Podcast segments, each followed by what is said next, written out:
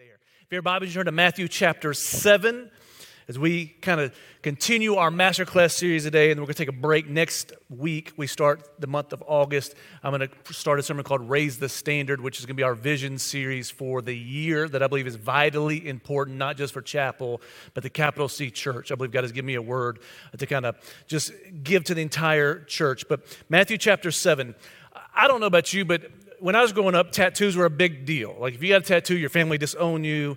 Uh, I had a, a, girlfriend, her she got a tattoo at 14 in the back of a van at the city park, and her parents never knew because she wore socks for the next four years of her life. Now kids, RJ asked me, he's like, Dad, can I get a can I get a tattoo? I'm like, no. He's like, other kids are 16 and 15 and have tattoos. I'm like, yeah, but we still parent. People, everybody else may have given up. We're still going to try to at least parent you. But so growing up, there's uh, tattoos everywhere. So I have t- two tattoos I got before I was 18 because I was one of those kids that didn't have parents. And I remember there was two, t- three tattoos that I thought were the stupidest tattoos ever. One, I was in the Air Force, and one of my buddies was a Golden Gloves boxer in Texas, and he would never let us see this tattoo. And one day he went to get it covered up, and he got it covered up. The tattoo was so big, his arm looked like it was just one big black bruise from the cover up tattoo.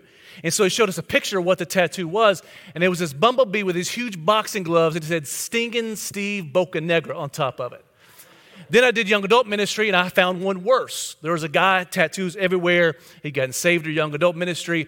And on the inside of his leg, he had this tattoo that, when I tell you this, is the dumbest, ugliest tattoo I've ever seen. It was a carrot with feet and hands, and it was angry like this. And I said, I gotta know the story behind this stupid tattoo. Like, what's the story? He says, Man, I just hung out at this tattoo shop, and this guy said, Man, if you let me, I'll pay for a tattoo, but I get to pick what it is. And I was like, And you agreed to that? He says, Man, I don't care. Said, Look at me. And he had tattoos everywhere. I was like, Yeah, but you have an angry carrot. Then there's a guy who had Philippians 4:19 on his rib cage. The only problem is most tattoo artists aren't what you would call biblical scholars. And so he had Philippians 4:19, but Philippians was spelled wrong. But the dumbest tattoo I think of all, if you'll, if you'll throw this, uh, that tattoo up there real quick, is this Only God can judge me.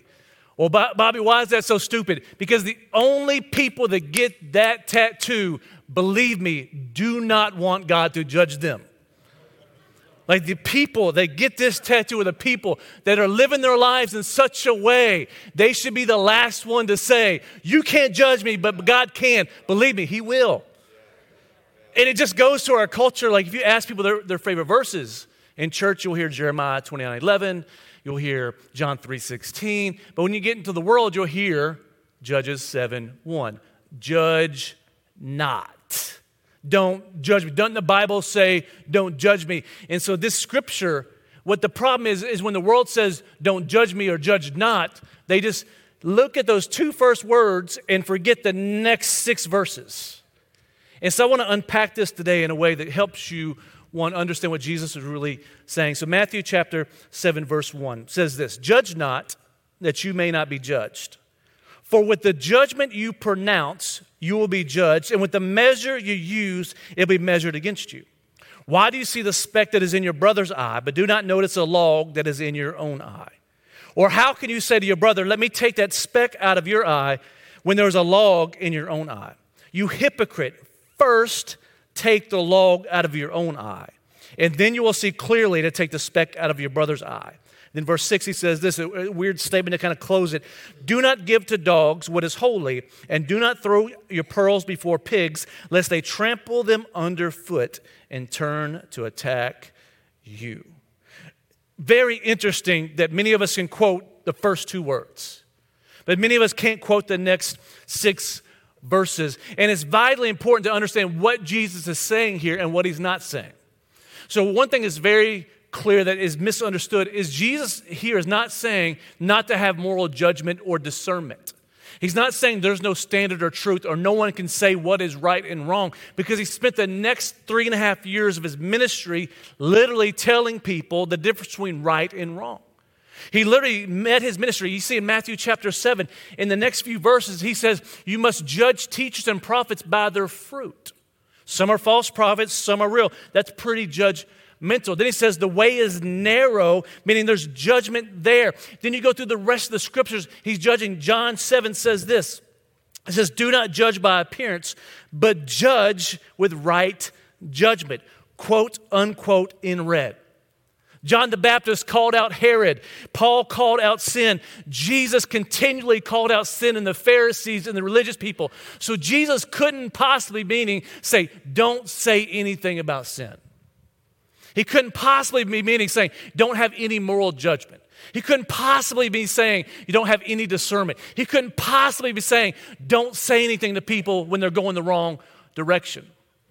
1 Corinthians 6, Paul actually says it this way when one of you has a grievance against another, does he dare go to the law before unrighteous, before the unrighteous instead of the saints? Or do you not know that the saints will judge the world? And if the world is to be judged by you, are you incompetent to try trivial cases? Do you not know that we are to even judge angels?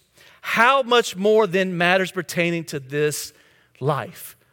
He is literally telling us that we are given a stat- stature in heaven to judge morality within the church and to keep a standard of truth in the world. That yes, we're going to judge the world at the end of time, but we're also going to judge angels. Do you realize that? You are higher on the throne than Judge Judy. Judge Judy has nothing on you. Right? So, so how could Jesus be saying, judge not? And then say, but you also are given a, a calling almost to judge. And what Jesus is trying to hit here is not a matter of judgment, it's a matter of condemnation. And what he's really saying is, it's not about moral capacities or truth or lies. What he's saying is, do not have a spirit behind what you say that is critical and condemning of the people around you. He's speaking to the Pharisees who put themselves on the throne or the judgment seat of Christ to begin judging and condemning everybody else around them. And we all know there's a difference between telling somebody what they're doing is going the wrong direction and a critical judgmental spirit. And I, I, would say that there's not many of us in that middle ground who understand the calling it is to not be judgmental, but to also stand on truth. Many of us either have a judgmental, critical spirit, we're continually condemning and criticizing, we're judgmental, or we just give up altogether and we become laissez faire and liberal in our beliefs, and it leads people in the wrong direction. See, the difference between judging and condemning is major. In this scripture, the, the Greek word actually means it carries a connotation of condemnation. And so, what Jesus is not saying is that there's no place for verbal rebuke or measures. Matthew 18 also says that if there's an issue with your brother, it goes before the, the church to be judged. And so the difference between judging and condemning is this you judge an action or behavior based on a standard, but you condemn a person. And the difference is this in, in, in practicum it is okay to, to, for me in my household to judge the behavior of my kids. It's okay for me to judge an action. It is not okay for me to condemn my kids. And to condemn means I dismiss them, I don't want them. See, when you're a judge and you condemn somebody, it means you remove them from a status or a place or position in your life. You remove them from functioning in a relationship with you. And condemnation is what is really crept into the church when it's become all the division, is when somebody disagrees with us or we disagree with somebody else, we count them or cast them off. That is a judgmental, critical spirit. See, when you judge an action or you judge behavior, it's like the Olympics. Remember the old days when, when the judges would hold up a sign like a 10.2 or a 9.5 or an 8.6, and the Russian judge would be like a 2.5. Remember those good old days? Like they're judging the gymnast or the, or the dive based on a status. See, Jesus here is saying that you, you, can, you can judge some moral actions based on a standard of God's word, not on your opinion, but on God's word. But condemnation is like when you go before a judge and he condemns you guilty and removes you from society and puts you in jail or prison to remove you from that's condemnation. And Jesus practiced judgment, but he never practiced condemnation. In John 3:16, we know all of us can quote the first part, but listen to it in its context. For God so loved the world that he gave his only Son, that whoever believes in him should not perish but have eternal life. For God did not send his Son into the world to condemn the world, but in order that the world might be saved through him. For whoever believes in him is not condemned, but whoever does not believe is condemned already. See, you can't condemn somebody who's already condemned because he has not believed in the name of the Son of the only God. And this is the judgment. The light has come into the world, and the people loved the darkness rather than the light because their works were evil. Jesus didn't have to condemn everybody because we're already condemned. We just didn't know we were condemned. So Jesus brought the light to shine on our works and our behaviors and actions so then they could be judged by the light, so then we could be re- relieved of the condemnation. You look at the woman at the, at the well. He meets with her. He's like, Yeah, go get your husband. You don't know the story, it's John chapter 4. He, he runs this woman to the well. And he's like, Give me a cup of water. And she's like, Well, you know, you're not supposed to be talking to me. He said, No, listen, woman, give me a cup of water. Go get your husband. Which I do not talk like that to your wife or any other woman, I promise you. And she said, Well, I don't have a husband. He's like, You're right. And the man you're with now is not your husband. So he calls her out for being married multiple times, living in, in adultery, fornicating, all these things. He calls her out, but he doesn't condemn her. See, the difference is when you judge somebody, for a, a, good purpose. You're trying to get them to see something from a different angle so you can deliver them from what they're being held on to. So he calls her out for infidelity, but then he gives her living water to cure her of that, to set her up. Then she goes from being an adulteress to a minister within moments. But see, condemnation would call her out and say, You're an adulterer, you're a fornicator, and they would leave her at that spot. That is the judgmental, critical spirit. The spirit behind what Jesus is talking about here is the one we see at like the Westboro Baptist people out in Oklahoma that, that protest soldiers' funerals and, and are extremely anti homosexual. Jesus is not anti anything, he's pro Jesus. And Jesus delivers you from whatever everyone says is anti, but in order to get there, he judges the action so he can save the person. It's like going to a good doctor. How many of you have been to a good doctor? Raise your hand. Nobody? Okay, that's good. That's really good. How many of you been to a bad doctor? Raise your hand. Oh, now all of you want to raise your hand. Okay. So this is what uh, to me like if this is a situation, judgment is like diagnosis, right? So in order for us to get the healing we need or the or the victory we need, you have to have a diagnosis before you can actually have a cure. So if you go to a doctor and the doctor has really bad side manner and he tells you, "Hey, you know what? You're sick." And he just leaves. right? Or he says, hey, you're right, you got cancer. And then he just leaves. Or he says, hey, you just have a disease, and then he just leaves. What kind of doctor would give you the diagnosis but not the cure?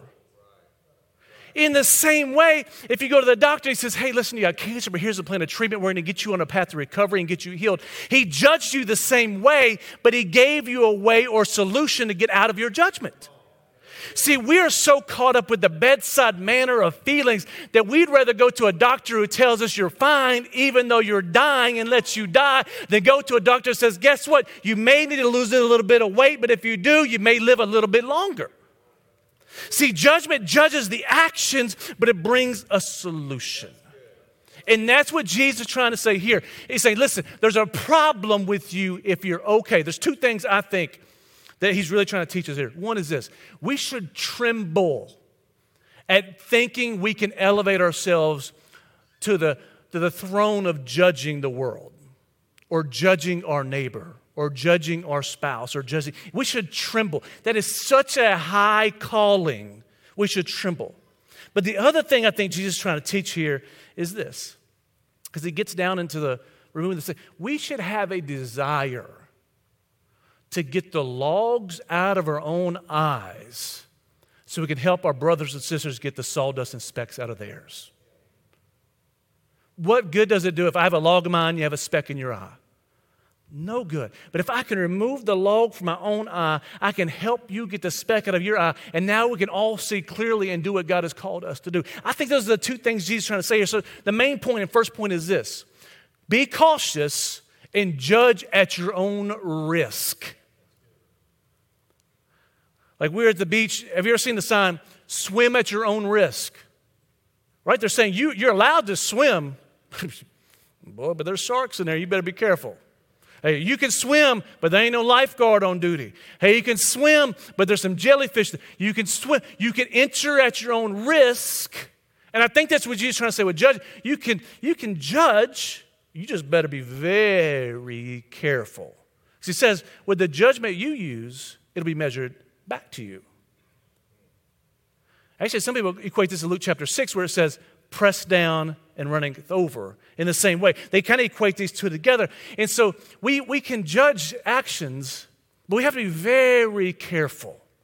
Very careful because judging people's actions actually can be counterproductive to who we're trying to be. And so, a couple of things I think Jesus is trying to teach through being cautious is one, judging can quickly turn to self righteousness.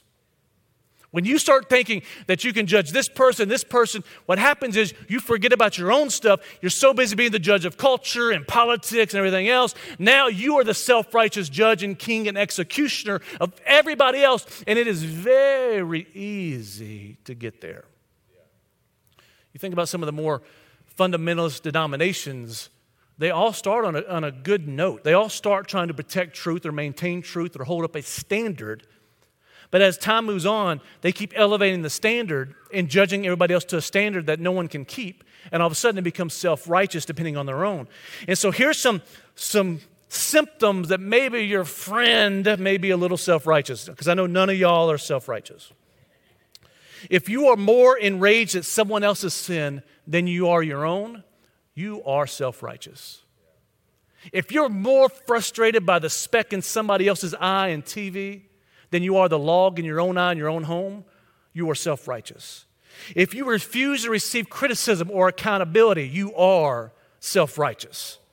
If you write someone off as hopeless, but you still have hope, you are self righteous.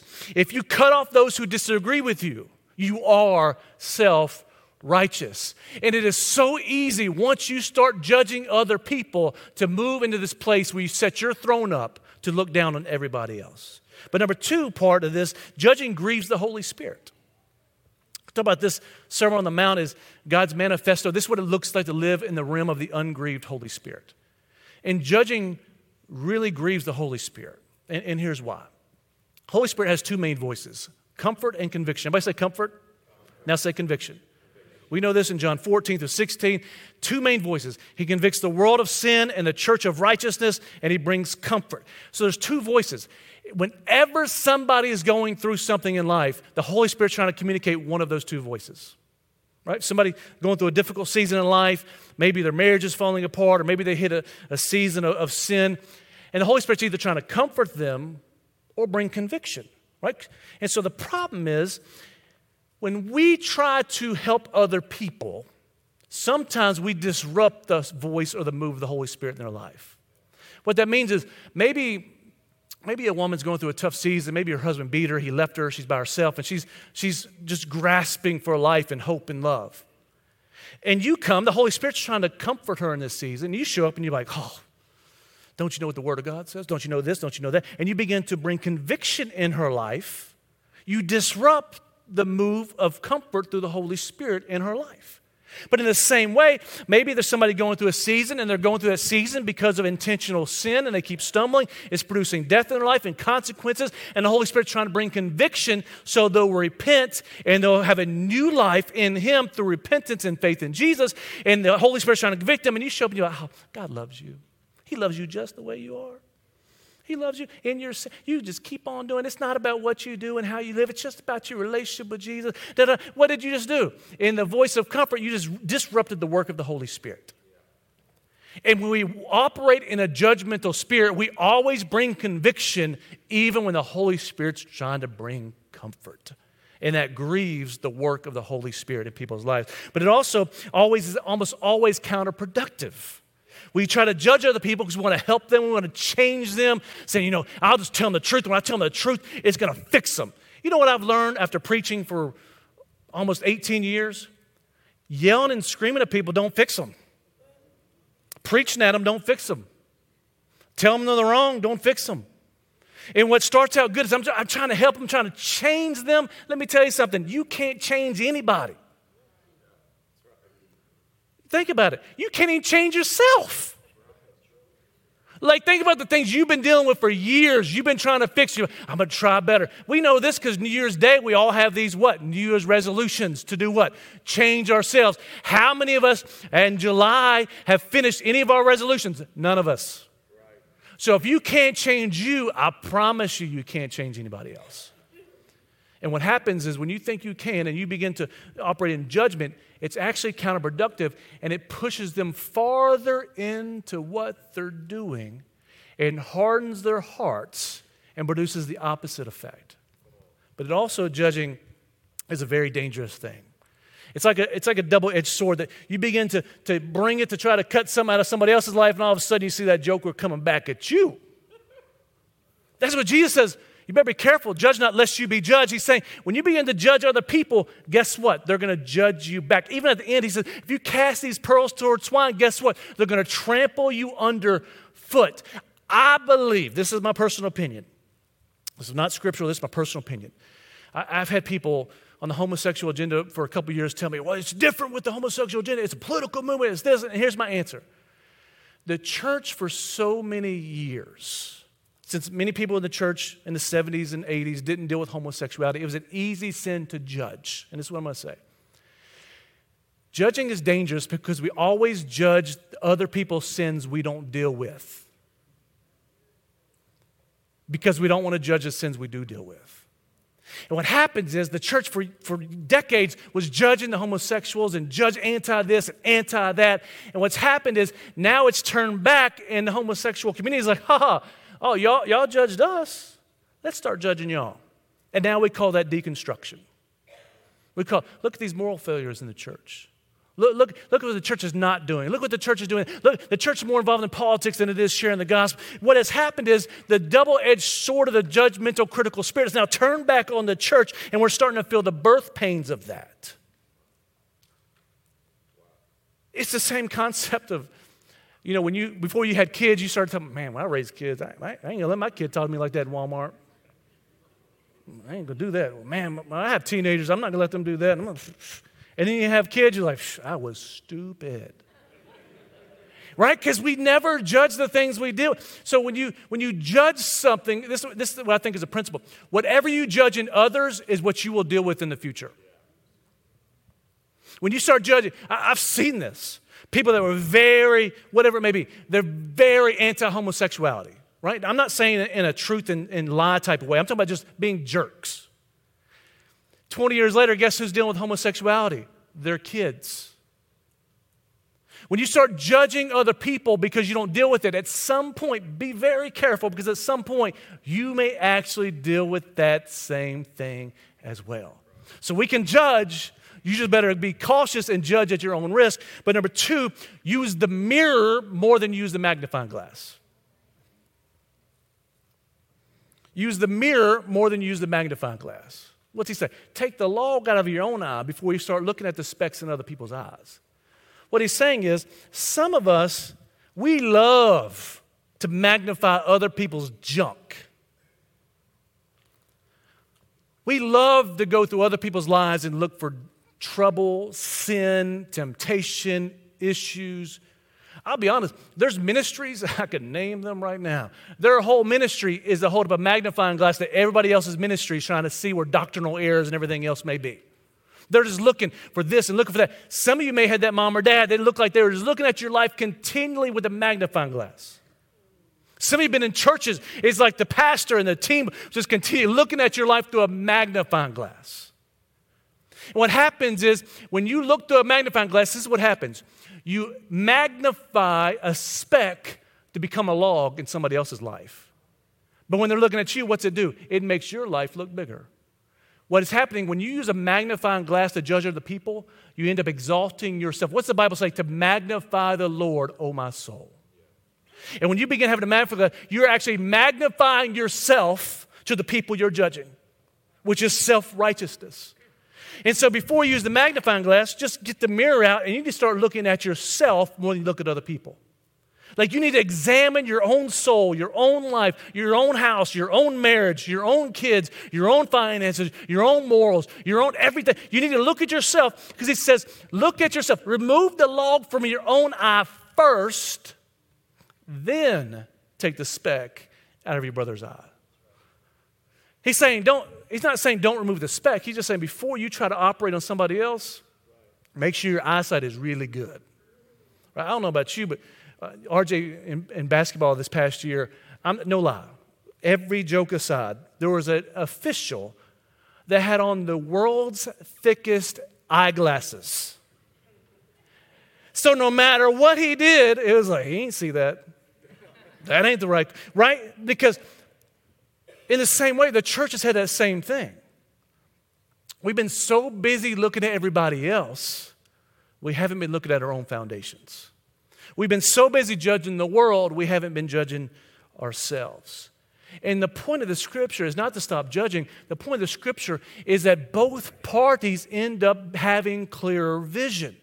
The point of the scripture is that my eye is healed and your eye is healed, and we can all walk together in peace and love and harmony. He says this in Galatians.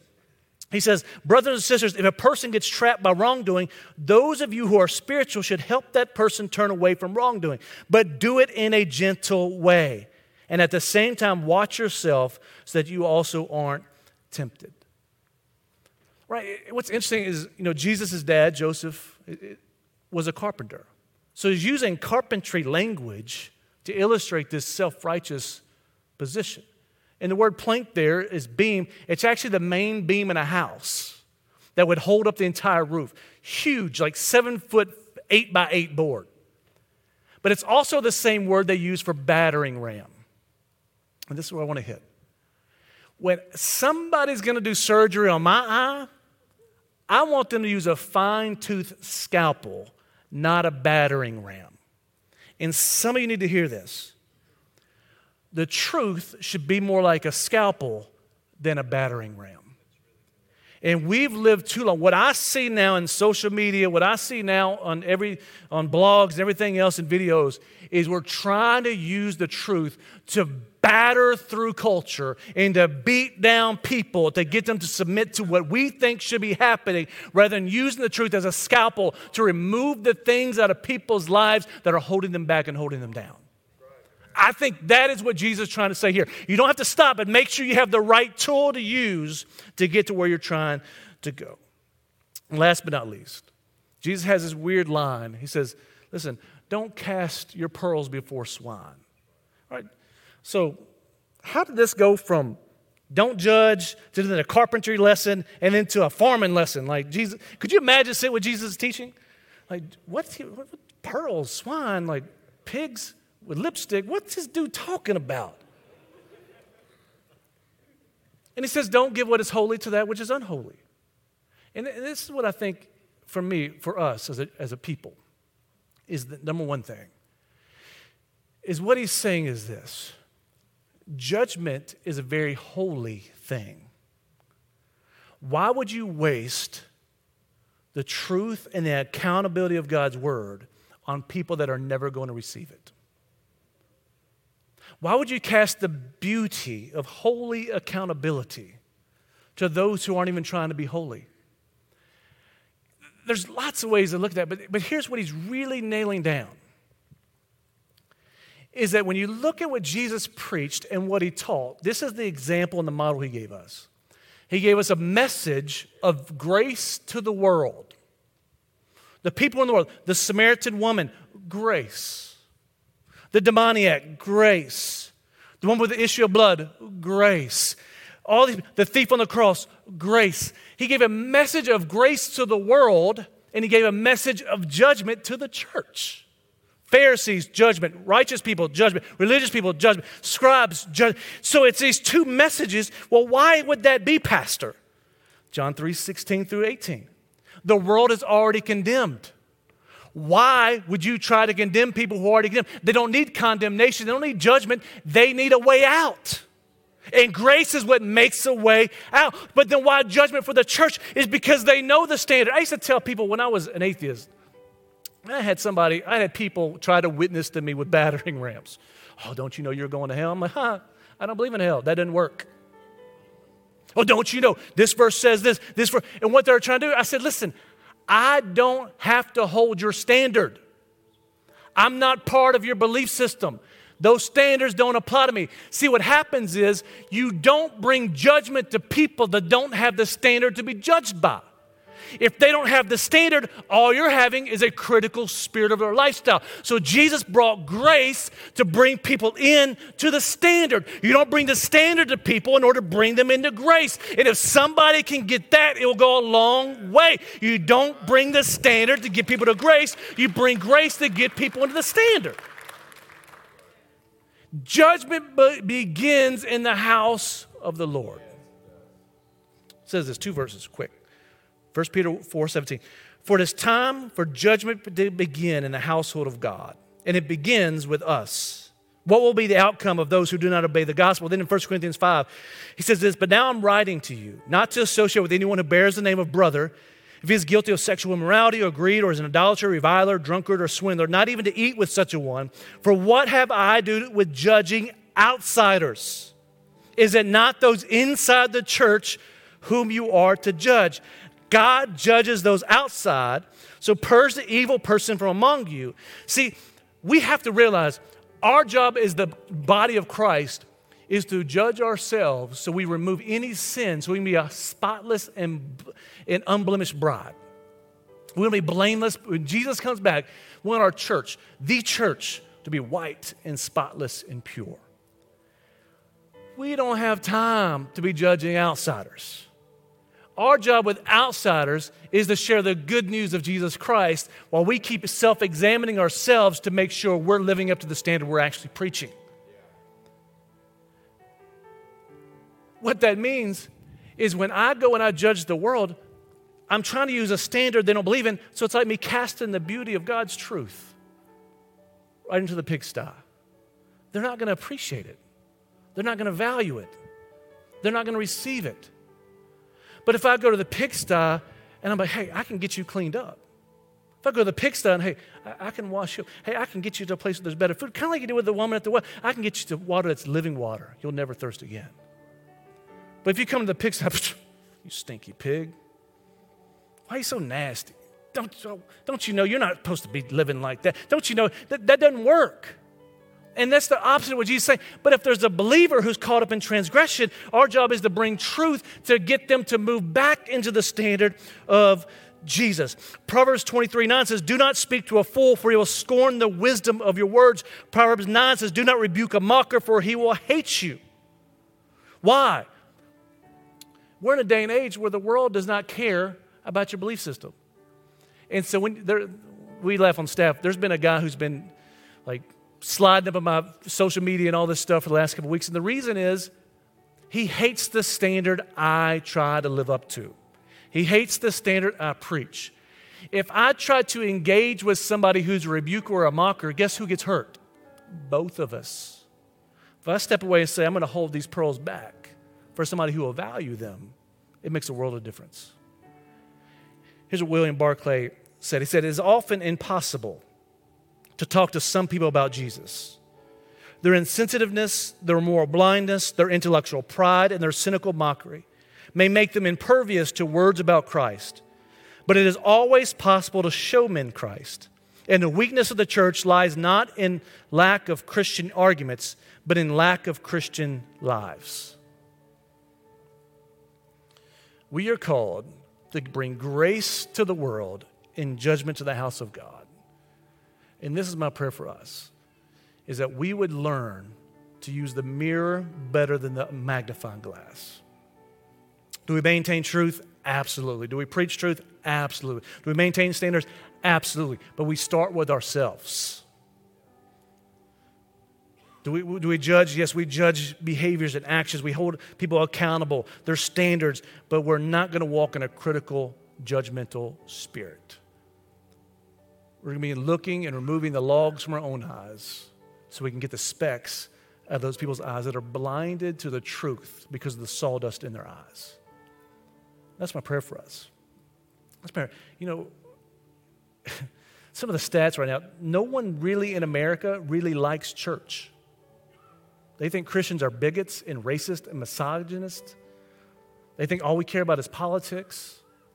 And the reason why is we've been so busy judging the world, we haven't been spreading the gospel. And it's time to get back to the good news rather than Fox News and CNN News and MSNBC News and every other type of news. There's a good news that brings joy to all people. And it's that Jesus is the same yesterday, today, and forever. If you would, bow your heads and close your eyes just real quick. Just before we leave, I'm just ask one quick question, just before we leave, and I'm going to pray over everybody. If you said you came in the house today, Holy Spirit has been working on you. Maybe it's been that voice of conviction we talked about. Maybe He's been pointing out maybe some sin in your life. Maybe He's been calling you out of a situation into a higher standard. Maybe just calling you to Him. He's saying, I, I, He said, Today's the day. I, I just want a fresh start in Jesus. I want a new life in Him. I've been doing some things and living certain ways. I just, I just need a, a fresh start. That fresh start only happens in Jesus. It doesn't happen from trying harder. It doesn't happen by resolutions. It starts simply by saying yes to Jesus, repenting of where you're at and what you're doing, and turning to Him and letting Him have your life and to give you something better and something new. If that's you. I'm not going to have you stand up or come forward. If that's you. I just want you to simply raise your hand up real quick. Thank you. Anybody else? Put your hands down. I'm going to pray for you in just a second, but after we dismiss, if you would just do me a favor, stop by Connection Point. Let them know, hey, I, I pray with Pastor. We want to get you some, some tools, some resources, some gifts just to say, hey, we're walking with you. We're not just not a one time thing. This is a journey. We're going to walk with you. But Father, in Jesus' name, we thank you for the grace of the gospel. The grace that reached into the world and, and saved every single one of us.